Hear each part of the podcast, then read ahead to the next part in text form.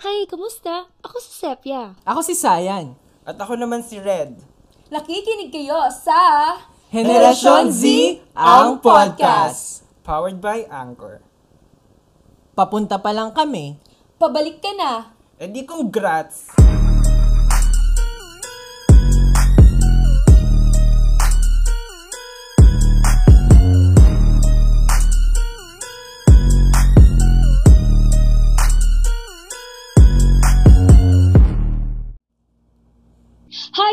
Welcome back! Welcome! Uy, grabe. Welcome back. Yes, nagbabalik tayo. Yeah. Two weeks Grabe of busy talaga kasi. Oo. Yes, we're so happy that meron na ulit.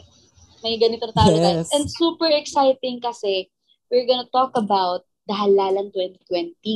Ang lapit na Two. yan. Right Oo. now. Late pa yung two, ah. Di mo ba sure kung anong taon na? Na-late lang na onte. So yeah, meron pa tayong mga kasama ngayon. Makakasama ngayon. Oo, na isang tagahanga ng isa sa mga nangungunang presidential ball ngayong halalan. Yes. Oo. Yeah. So, may mga gusto ba kayong sabihin aking mga co-host para i-welcome ang ating mga kahenerasyon bago natin ipakilala ang ating guest for today? Well, unang-una, syempre, ah, gusto natin sabihin na sa sa podcast na to, wala tayong pinapanigan na kahit na sinong kandidato, ang gusto lang natin ay maglahad ng mga impormasyon at syempre, magbigay kaalaman sa ating mga nakikinig. At syempre, pangalawa, irerespeto natin ang mga opinion o kaya mga saloobin ng ating mga guests. Kasi dalawang episode to, hindi lang isa. May isa pang episode Yeah, na may second about episode sa- pa to. Mm, about Abangan sa na ng mga kahenerasyon. Isang supporter naman din. Yes. Mm. So, kailangan nating maging, an- ipaalam natin sa kanila na nirerespeto natin kung ano ang kanilang salubin at yung mga pagkakaiba na kanilang paniniwala o yung mga pagsuporta. At syempre Oo. yung pangatlo, ah magbibigay tayo ng, ng credit sa Yes, sa Letran Bataan for Yes. using this segment. Actually, this is called Kapihan segment before, di ba? Tapos ngayon, ina-adapt natin siya sa ating Mm, podcast. Yes. Oo. Kasi super informative ng segment na to. Yung mga tanong, importante talaga, mahalaga at syempre, may matututunan yung nakikinig.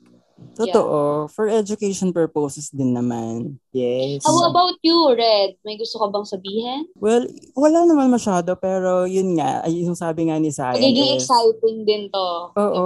Diba? Super Yes. exciting din. At saka, itong episode na to is for, yun nga, education purposes. Dahil alam naman natin may yung mga Pilipino is right now, iba-ibang kulay, iba-ibang mga ah, refer- preferences.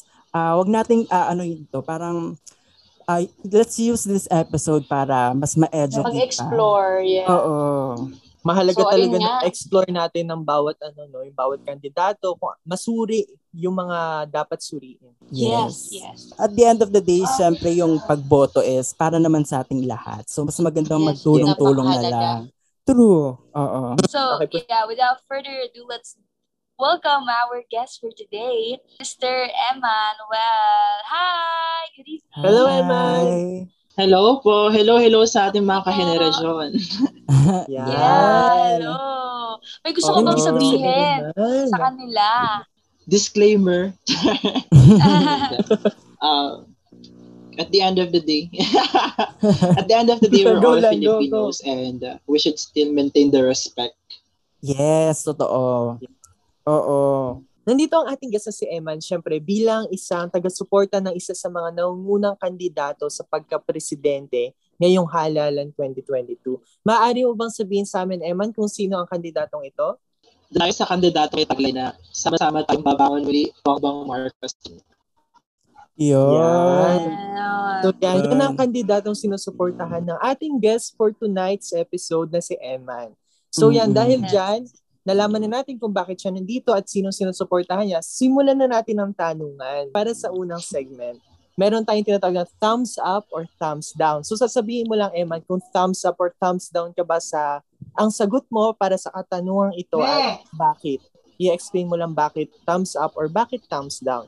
So unang katanungan, bilang isang mamamayang butante, dapat pa bang ipagpatuloy ang drug war campaign? Sa tingin mo? Thumbs up. Thumbs up po. Ah, Ayan. Bakit okay. thumbs up? Bakit thumbs up? Siguro kasi um, ang nagkamali lang sa previous administration is the way they implemented the war on drugs. Pero Mm. if we're gonna be given a chance to implement it on a different perspective or on a different way, then I think mas makakatulong yun sa atin. So, it's still a thumbs up. Okay. So parang ang sinasabi ni Eman is thumbs up pero parang ang ano lang kasi talaga is before may mga instances na hindi inaasahan. Pero wala si Eman na yung layunin pa rin ng ah, war on drugs is Dapat genuine. magpatuloy. Oo. Mm. Yun ang kanyang Kasi totoo naman na isa din namang crisis talaga ang drugs. Isang Totoo. crisis din naman talaga siya. Mm-mm. At dapat pa niya ipagpatuloy. At sabi nga ni Eman, kailangan lang siguro ng mas magandang approach mula sa gobyerno para sa campaign na ito. Oo.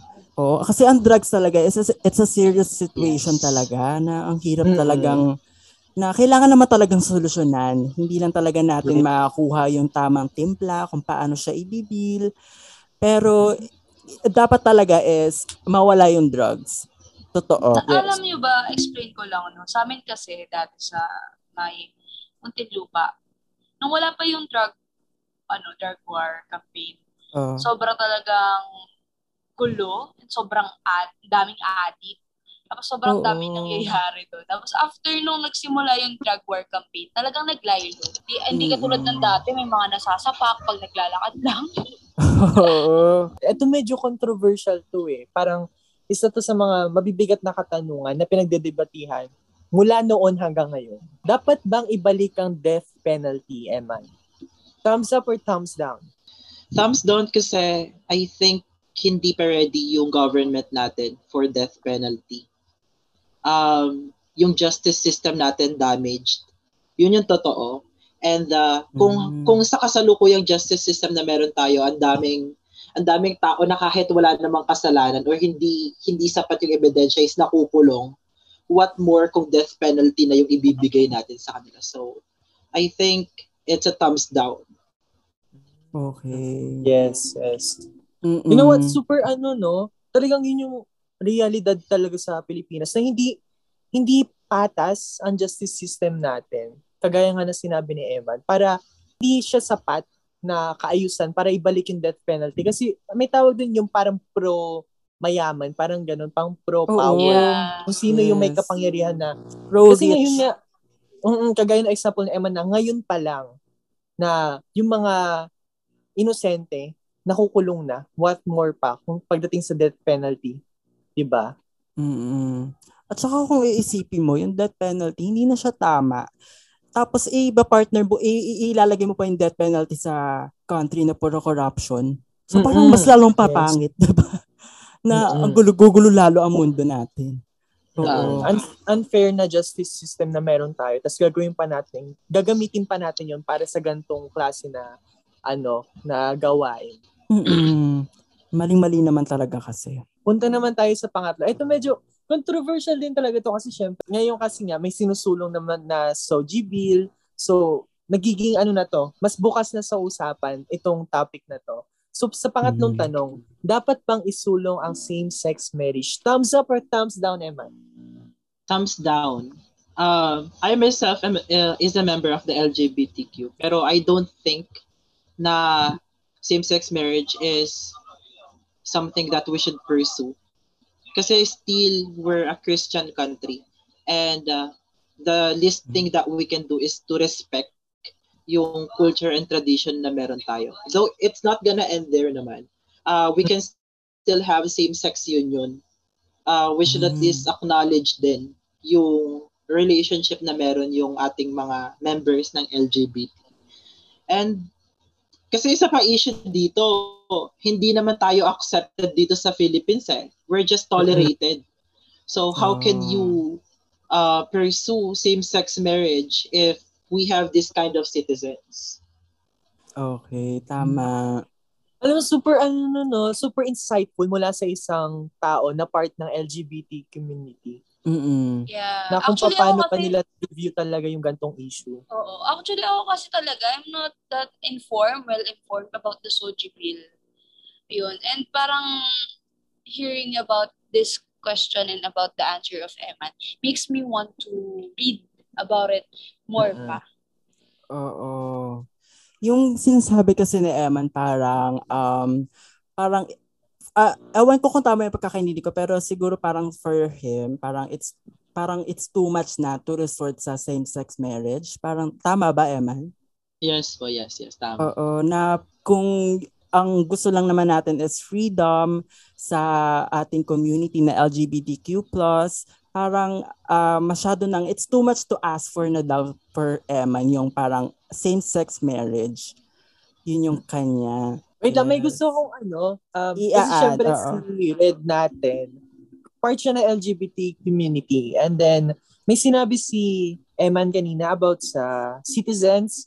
Alam mo, super, ano, masakit man tanggapin. Like, masakit na katotohanan siya. Oo. Kasi, mahirap talaga sa Pilipinas yung yung mabuhay bilang LGBT. Kasi yung discrimination, yung yes. hindi hindi pa ganun kalawak yung liberation ng tao, especially those who are um all, in, in all belongs in older generation.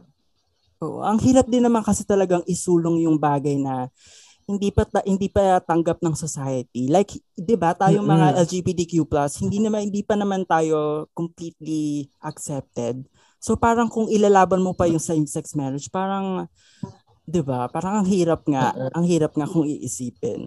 Ang hirap Yes. isulong ng mga ganyang bagay at the moment. Pero yun, kay Eman nga is um, thumbs down ang kung dapat ba Yeah. isulong ang same-sex marriage. Yes, but thumbs up for the civil union. Yes, oo, tama. 'Di ba? Ayan. Unit freedom. Yes. Oo. So yeah, proceed Red. Take take ano, take the spotlight.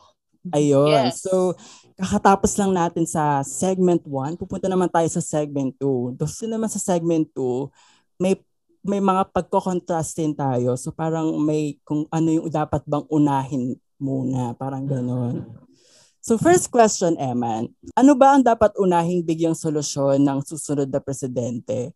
Solusyon sa edukasyon or solusyon sa kalusugan? So, ano ang dapat unahin dyan? Education or health? Go, Eman.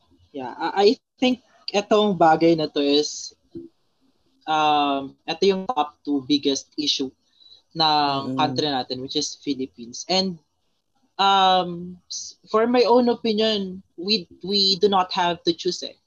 Kasi if we're gonna elect someone who is capable of doing the job, someone that is willing to do the job, then I think we can hit uh two birds in one stone. So, on my own opinion, diba, I, I think we Yes. should not choose between education and um, the other one. Kasi these are two very important things and wala dapat malaleft behind. kumbaga kasi answer. parang yung Filipinos we deserve to be prioritized on all aspects, 'di ba? Yes. Na hindi lang dapat sa iisang aspeto, na sa education lang or sa health.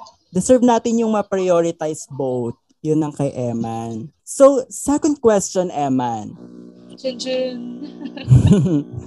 Isa sa mga pangunahing epekto ng pandemyang COVID-19 ay ang pagsasara ng mga negosyo at maraming Pilipino na wala ng hanap buhay. Totoo.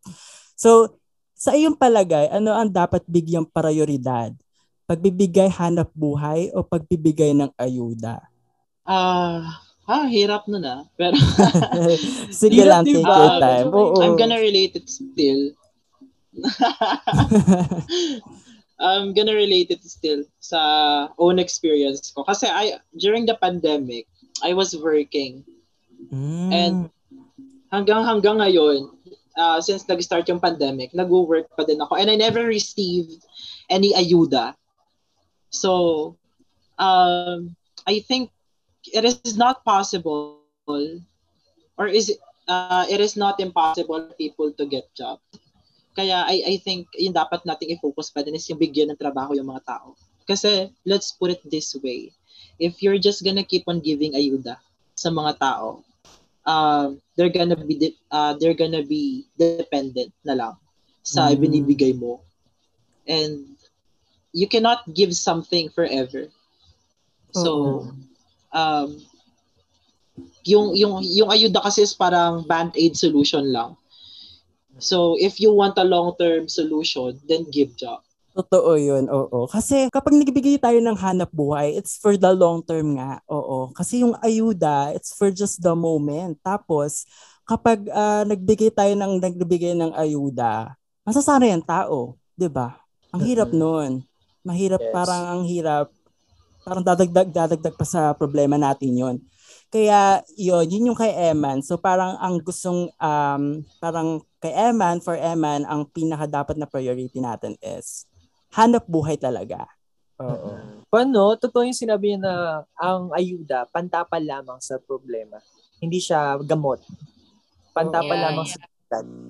Tapos, siguro, alam yung sagot niya, it lives along the lines of ano, Nalimut na ko yung exact words, pero teach a man how to fish. Ay, tama ba? Mali pala. Yeah. Give give a man a fish and then he'll live today. Then but teach a man how to fish, he'll live every day. Parang ganon, something na he'll survive kapag you teach them how to fish instead of just giving them uh, a relief for today. Yes. Oh, yes, yes. Okay, so Eman, punta naman tayo ngayon sa ating third question. So Eman, ano ang pipiliin mo? Presidenteng may magandang background education o may magandang service record? Ako personally, ah, ang mas pinipili ko yung may magandang service record. Though alam ko mas maraming magdi-disagree kasi oo nga naman, 'di ba? The normal citizens would be asked for their diplomas, for their transcript of records pag mag apply ka ng corporate job. You need to be uh, a four-year course graduate. Pero I think when we're talking about leadership, what's more important is yung good service record. Kasi imagine, everyone can be educated. That's a fact. But not everyone can be someone na good and fit as a leader. Actually, Uh, yes. kahit minsan, um, I mean, going back to the history of the of Philippines, parang may, may mga presidente pa rin before na educated, pero may mga issues pa rin ng corruption. No? Mm-mm. Oo. Yes. Kayo Pero ba? ano, no, may, ah, meron yung, uh, there, um, Miriam Defensor Santiago said something before about uh, having the qualifications of a president. It's not just having a background education, it's not just having a good service record. It's about everything. You should be good at everything para maging pa, maging kwalipikado ka sa pagiging isang leader ng bansang ito. Yun yung sinabi niya. So, gusto ko lang i-share din yun na yung parang insight na yun mula kay Miriam Defensor Santiago. Oo, kasi ang pagiging presidente dapat nandun ang intention, hindi lang dapat inaaral technically, Mm-mm. 'di ba? Oo, dapat alam mong pangunahan ang isang bansa, dapat natural sa Oo, yun yung Mm-mm. pinakamahirap talaga. Oo. So, ngayon, punta naman tayo sa fourth question, Eman. Ano ang pipiliin mo? Presidenteng may pananampalataya or presidenteng may integridad? Go, Eman. pahirap ng pahirap yung mga tanong. Oo. Kaya mo yan, ikaw pa ba? true. Go, pa- Eman. pa- parang sobrang crucial, no? Pwede, pwede bang both? Pwede. Pwede naman. Pero oo. ano, Go. ah, for me, personally, mas pipiliin ko yung tao na may integridad. Mm. Kasi imagine, parang it, it is somehow related a while ago. Magkaiba lang. Yung, yung isa kanina is may, may magandang educational background. At this moment, someone na may pananampalataya. Kasi we have witnessed a lot of people na alam mo yun, parang ang lalim-lalim ng pananampalataya. But they can't be someone na or they can't be a good person every time. Pero let's face the reality na hindi lahat, eh sobrang rare ng taong may integridad ngayon. Kung, kung, kung, kung, na- kung susuriin mo mabuti yung mga tao sa paligid mo, sobrang konti ng mga tao na may integridad. So, ah mas pinipili ko yung may integridad kasi with that being said, when you have integrity, you can uh, lead the country correctly Yes. and uh, bring the country on, you know, sa greatness. Oo. Kasi yung faith parang hindi naman kasi lahat applicable dun sa faith kasi Oo. hindi naman lahat may religion, 'di ba? Eh ang pagiging presidente, you have to lead everyone, 'di ba? Saka yung sinasabi ni Emma no, na pag tumingin ka sa paligid mo, especially when you look at uh, the the political landscape in the Philippines, integrity isn't really something that is rampant. More more like um, corruption is rampant in the politics rather than integrity. Mm-mm. Tama. Ayan, oo.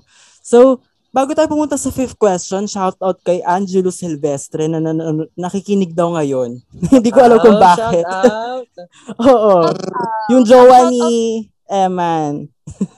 Oh, shout At out shout sa'yo. out pala sa aking sa aking cellphone na nakamute pala. Ang dami kong ebas dito. Tapos nakamute pala yung... Tinatanong ka namin kaya, ba't, ba't mo na nagsasalita?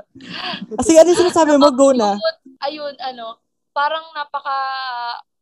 Actually, napakaganda nung tanong na yan kasi nga parang we are a country that we that we practice our own faith, di ba?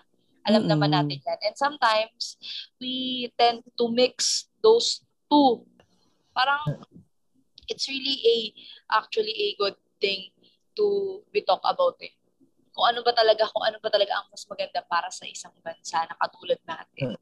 Mm-mm. Ang I agree. Pangulo na may pananampalataya o may pangulo na may integridad. So, ayun, ang ganda ng sagot naman ni Emma. Oo. Ngayon, ano, uh, let's go to the fifth question for this And the last, segment. Oo, and the last nga pala. Wala na palang six. Okay, Eman, ito ang tanong.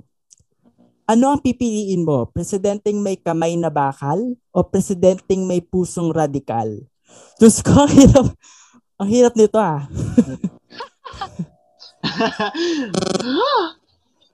Take your time para Pahinga makapag-isip ka. Go. oh, okay. Ang hirap din naman kasi talaga. Siguro para sa akin, um, I would still choose yung presidente na may kamay na bakal. Hmm, Kasi, okay. for for a very long time, for like since 1986, if I'm not mistaken, we became a democratic country. And uh, we have witnessed a lot of presidents or a lot of leaders na may pusong radikal naman talaga. That's something that we cannot deny.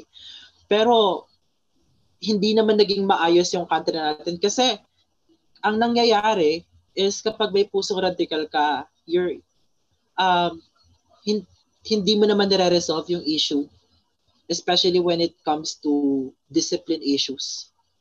Hmm. But uh, you're just trying to make up something to resolve this one, but it's just a band-aid solution. Pero imagine if you're gonna have someone na may kamay na bakal, discipline is something na mareresolve natin the soonest possible. And kapag ang mga tao sa isang bansa is disiplinado, then we can reach the progress that we're aiming for in a, you know, it's not an easy way, pero in a smoother way. yes, yes. Yeah, oo. Actually, may may sabihin lang ako about dun sa pinag-usapan namin kasi yung ganito, nung teacher ko before senior high. Tapos sabi Hmm. niya, would you go for, ano, a leader that is parang, um, parang mabait, pero mabait lang siya, wala naman siyang, ano, wala naman siyang um, nagagawa. Para kasing, parang magugustuhan mo lang siya kasi mabait siya, kasi sinusunod niya yung gusto mo na um na-follow niya yung gusto mo pero the the question is may may may nagiging output ba siya 'di ba parang Mm-mm. sometimes minsan ang sama kasi nung tingin natin sa mga leader na tough pero may nagagawa naman sila parang Oo. kaya sometimes kailangan natin mag-isip na ano ba doon ba tayo sa tough love o doon ba tayo sa ini-spoil tayo Oo. Diba? At So, kasi na kasi nakakaingit yung other countries na ano din, na sobrang disciplined, na hindi na Oo naman. nanakawan, di ba? Ganun. Na kahit, I mean, kahit ilagay mo yung laptop mo, pagka iniwan mo, pagbalik mo, andyan pa rin. oo. Hanggang travel goals na lang natin yan. Hindi na Totoo, natin kasi ma-imply dito sa dito sa Pilipinas. Kasi dito sa Oo. Pilipinas, nasa bahay mo na nanakawin pa. Ang hirap doon. pa. Oo. Oo. Papasukin ka pa eh. Mm-mm. Minsan mapapatanong ka kung kailan natin mararanasan sa sarili nating bansa, yung mararanasan Totoo, natin no? sa ibang bansa. Totoo. Oo. Totoo, yes. Deserve yes. naman Kaya natin talagang mga hirap. Pinoy. Mm-mm. Kaya Oo. mahirap talaga itong tanong na to, no? Parang isa rin siya sa mga pinakamahalagang um, aspeto pag tumitingin ka sa katangian ng isang susunod na presidente. Oo. Punta na tayo sa segment 3 natin na papangunahan ng ating pinakamagandang host sa ating gabi. Wow! Ayaw mo ba? Ako dun ah. Oo. Parang first time ka nag-giveaway sa akin ah. Ano yan? Ano- Tigilan mo nga yung mga ganyan. Naawa lang ako kasi alam kong busy ka. Oo. Diyos ko, Diyos ko. So enough for that, ano, ano tawag dyan? Diyos ko, bulahan. So we are now down to our third segment. Are you, Eman, ready for our last segment? Yes po. Okay, okay, okay. Ayun. So our first question is, para sa iyo, ano ang pinakaunang bagay na hinahanap mo sa pagpili ng magiging presidente? Diyos ko. Napadyos ko naman tong si Oo. Erin. Para sa isang leader na hinahanap ko or sa president, uh, I think yung una kong hahanapin is yung willingness to do the job. Kasi, you know, uh, nabanggit ko nga kayo everyone can be qualified. Everyone can be capable of doing the job. Everyone can be, you know, uh, a president as long as they have the sympathy of the people. But not everyone is willing to do the job. The- Let's face the reality na ala, ang daming politicians na tumatakbo lang sa government post para sa power for uh, personal gain. Pero it, sobrang rare na makikita mo na yung mga leaders willing to do the job. And Oo. parang yun yung baseline nun eh. When this person is willing to do the job, then everything is possible na moving forward. The willingness, di ba? Oo. Kumbaga, Mahirap. oo, kumbaga mahirap mag ano eh, papunta sa war nang walang bala. Kaya dapat nandoon Mm. ng weapon, nandoon ng willingness nga naman. Yung Oo. heart, no, to do the job. Yes. And Oo. to lead the people as well. So, dito naman tayo sa second question for the third segment. Go. Charits. Second, Oh, drum roll.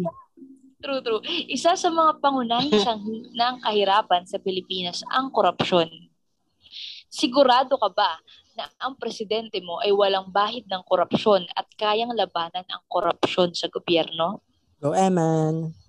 Uh, well, it's very true. No? Um, if we're gonna be facing the reality, yung corruption dyan na yan ever since. And kung ako tatanungin mo, siguro, uh, corruption is everywhere. Hindi lang siya sa politics. So, Mm. um, I myself, I, I do not patronize politicians. Though I support politicians, pero I do not patronize them. So, if I, if nakakakita ako ng imperfections or mali, dito sa kandidato na sinusuportahan ko, I would still criticize them. I, I, I do think and I believe na he can do the job. He can at least work it out uh, to remove corruption. Kasi if we're gonna look at Ilocos Norte, though we do not have um, a lot of information about Ilocos Norte, pero if we're gonna listen, if we're gonna do a research how Ilocos Norte uh, is for the past uh, years or decades na Marcos ang namumuno, we can see na yung progress nandun and corruption is not an issue for them. Mm. Oo, kasi kumbaga kasi sa pag ah, sa pagpili kasi ng president, parang hindi ka dapat panatiko eh. Dapat hindi ka fanatic. Dapat nandoon yung um, pag-usisa mo mabuti doon sa kandidato mo. Kasi kung Yes. fanatic, kung iboboto mo yung presidential mo dahil lang you're a fan or dahil lang fanatic ka, parang ano yun? Parang There's a bias. Oo, bias. Parang saan galing? 'Di ba? Para sa bayan, 'di ba? Oo. Ayun.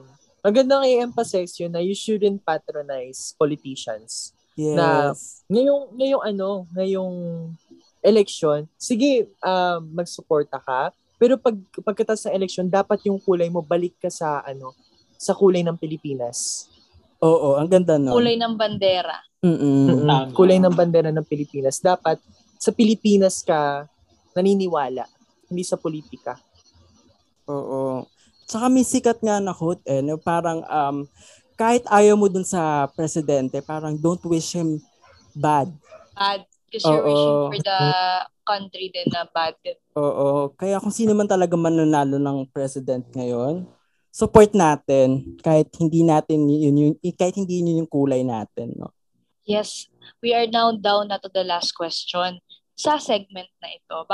Kung ikaw ay magbibigay ng payo sa kabataan at mga botanteng Pilipino, ano ang maipapayo mo sa kanila? napaka-time nila. Una-una, I think, be responsible of your vote. Your vote is your responsibility. Who you vote is who you believe um, that can best serve the country for the next six years. Uh, we still have 11 days before election and we we have enough time para magmuni-muni pa to still do some research, criticize other presidentials um, para mapili mo talaga kung sino sa tingin mo yung makakatulong sa Pilipinas for the next six years. Kasi election is just a one-day event. Pero the result would be for the next six years. Imagine if you voted for the wrong person, you're gonna suffer, magsasuffer ka ng ilang taon and no one wants that. So, just be a responsible voter. Especially yung mga kabataan ngayon, they uh, they find election as a platform para mag out ng opinions nila. Ah, 'di ba nakikita naman natin ngayon yung mga kabataan natin, sila yung maingay anywhere sa social media, sa Mm-mm. uh, field work, makikita mo sila yung nangunguna sa mga campaigns. So, we have a bigger voice now and let's use it sa tama. Yes. Oo. Ayun. Yes. I do agree na malaki talaga yung platform na yung platform na, na binibigay din ng social media, yung kapangyarihan ng kabataan sa panahon na to. Dapat talaga yung mga ganun, dapat ginagamit siya sa tama. And uh, Yes. you know, we all have to be responsible with what we say online and with what we say towards other candidates. And then we have to be a responsible voters then. Oo. At syempre dapat Yes. nandun yung acceptance na iba-iba tayo ng kulay at the moment. Mm-mm. Oo, na hindi natin dinadown dahil just because iba yung kulay mo sa kulay nung iba, 'di ba? So parang accept, acceptance. Oo. Actually, yun na yung last question eh. Diba? Oo. Wow, thank you, thank you. Na ano natawid natin tong questions na to. And I just wanna commend you for ano answering um Yes. apakaganda mo mag-articulate ng words. Mm-mm. Yes. Actually, napaka natutuwa ako na ano na ganun yung mga answers na nakukuha namin sa napaka napaka-relevant, 'di ba? Parang wala kang tinapon na question para sa episode natin na to. Oo. And actually, isisingit ko na lang din, no? Kasi ang dami nating, ang dami nating na-contact before na mag-guest dito ah, as a BBM supporter. Pero ikaw lang yung umoo. Oo. Oo. At hindi kami nagsisi doon dahil ang dami namin nakuha sa'yo. Yes. So ano, ang question ko nga, ako may pahabol lang. Ay hindi, siguro last na to. Kayo ba? Kayo ba? May mga questions Ako wala pa naman akong Wala na. pahabol. Sige na. ko- Yan na yung, ano na yung tanong mo, Sepia? Ito na ang tanong ko. Actually, hindi siya tanong. Kasi di ba ah, this is also a platform that we give to our guests. So, ikaw, ano, I mean, you can promote the people that you want to promote. We will give you, I mean, okay lang, di ba? Siyempre, okay lang. naman, syempre, andito naman siya to do that. Oo. Ikaw, go, go. Promote your candidates. Yeah, promote your candidate. para sa halalan 2022 na nalalapit na this May. Yeah, um, yes. We still have 11 days and uh, I'm not gonna uh, force everyone to vote for BBM and Sara Duterte. Pero um, I would like to ask for you to give yourself a chance. let's, alam mo yung isang tabi muna natin yung hatred natin towards other candidates. Um, because I myself, I do practice that, na kahit sinusuportahan ko si BBM, I do not throw any bad words to other candidates. Kasi I believe na at the end of the day, we're still Filipinos. After ng election, Filipino pa din naman tayo. And kung sino man yung mananalo, siya yung magiging presidente ng lahat, hindi lang presidente mo. Mm-mm. Yeah, Diba? yeah.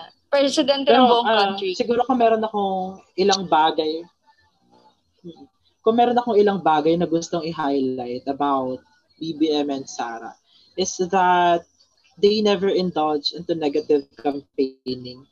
And for me, it's a very, you know, it's a very, very important thing na you're, you're, uh, pinapakita mo yung sarili mo as an example sa lahat ng taong naniniwala yung sumusuporta sa'yo. So if BBM and Sara does not indulge with negative campaigning, then sino kaming mga supporters to not do the same? Yes. Diba?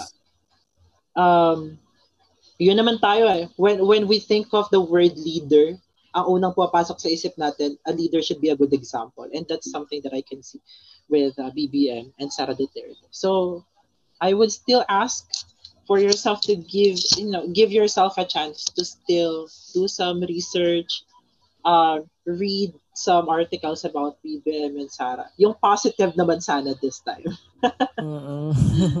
Yun. Siyempre, we encourage naman our ating our, our, our kahenerasyon this May 9. May 9 ba? Yeah. Oo, na vote wisely na Yes. maging katulad tayo ni Eman na may pa, um may basehan, may basehan siya kung bakit niya iboboto si si BBM, 'di ba? Kasi minsan pag ah, namimili tayo ng presidential ball, kung sino na lang yung uso eh, or kung sino na lang yung nasa binoboto ng paligid, nasa paligid natin. 'Di ba? Si Eman kasi, boboto niya si BBM kasi may mga reasons siya. May mga reasons siya kung bakit. And dapat ganun tayo this May 9, ngayong botohan or ngayong election. Yeah. Oo. Thank you, thank you, thank you, Eman, for this um, wonderful experience na mag-guest ka namin Thank dito. you po. And marinig namin yung voice mo at yung voice ng sinusuportahan mo na team. We are very grateful talaga dahil sa experience namin na to. First election Yes, experience thank din you, namin to eh. Ako ba, first election experience ko to. Hmm. Yeah. This is so snippers. Yeah, so I'm very excited to vote. Thank you, Eman. Thank you. Yan. Thank you, Thank you, Eman. Para- Ay, Thank you, thank you so much gustong, po. Ano, baka may gustong i-plug si Eman mga social media accounts niya. Yes. And kung Baka anong gusto mo gusto sabihin sa ating mga kahenerasyon C, go. um social media accounts I, I do not share social media accounts so um but if they want uh they can just browse our facebook page bbm youth movement tarlac where all updates about bongbong marcos are posted so andun lahat ng information if you're looking for a platform every, uh, everything was posted on there and uh, shout out dun sa boyfriend ko Yay! Na Kanina pa nakikinig. Ayaw akong tigilan. Ano, stay strong sa inyo, please. yes. Oo.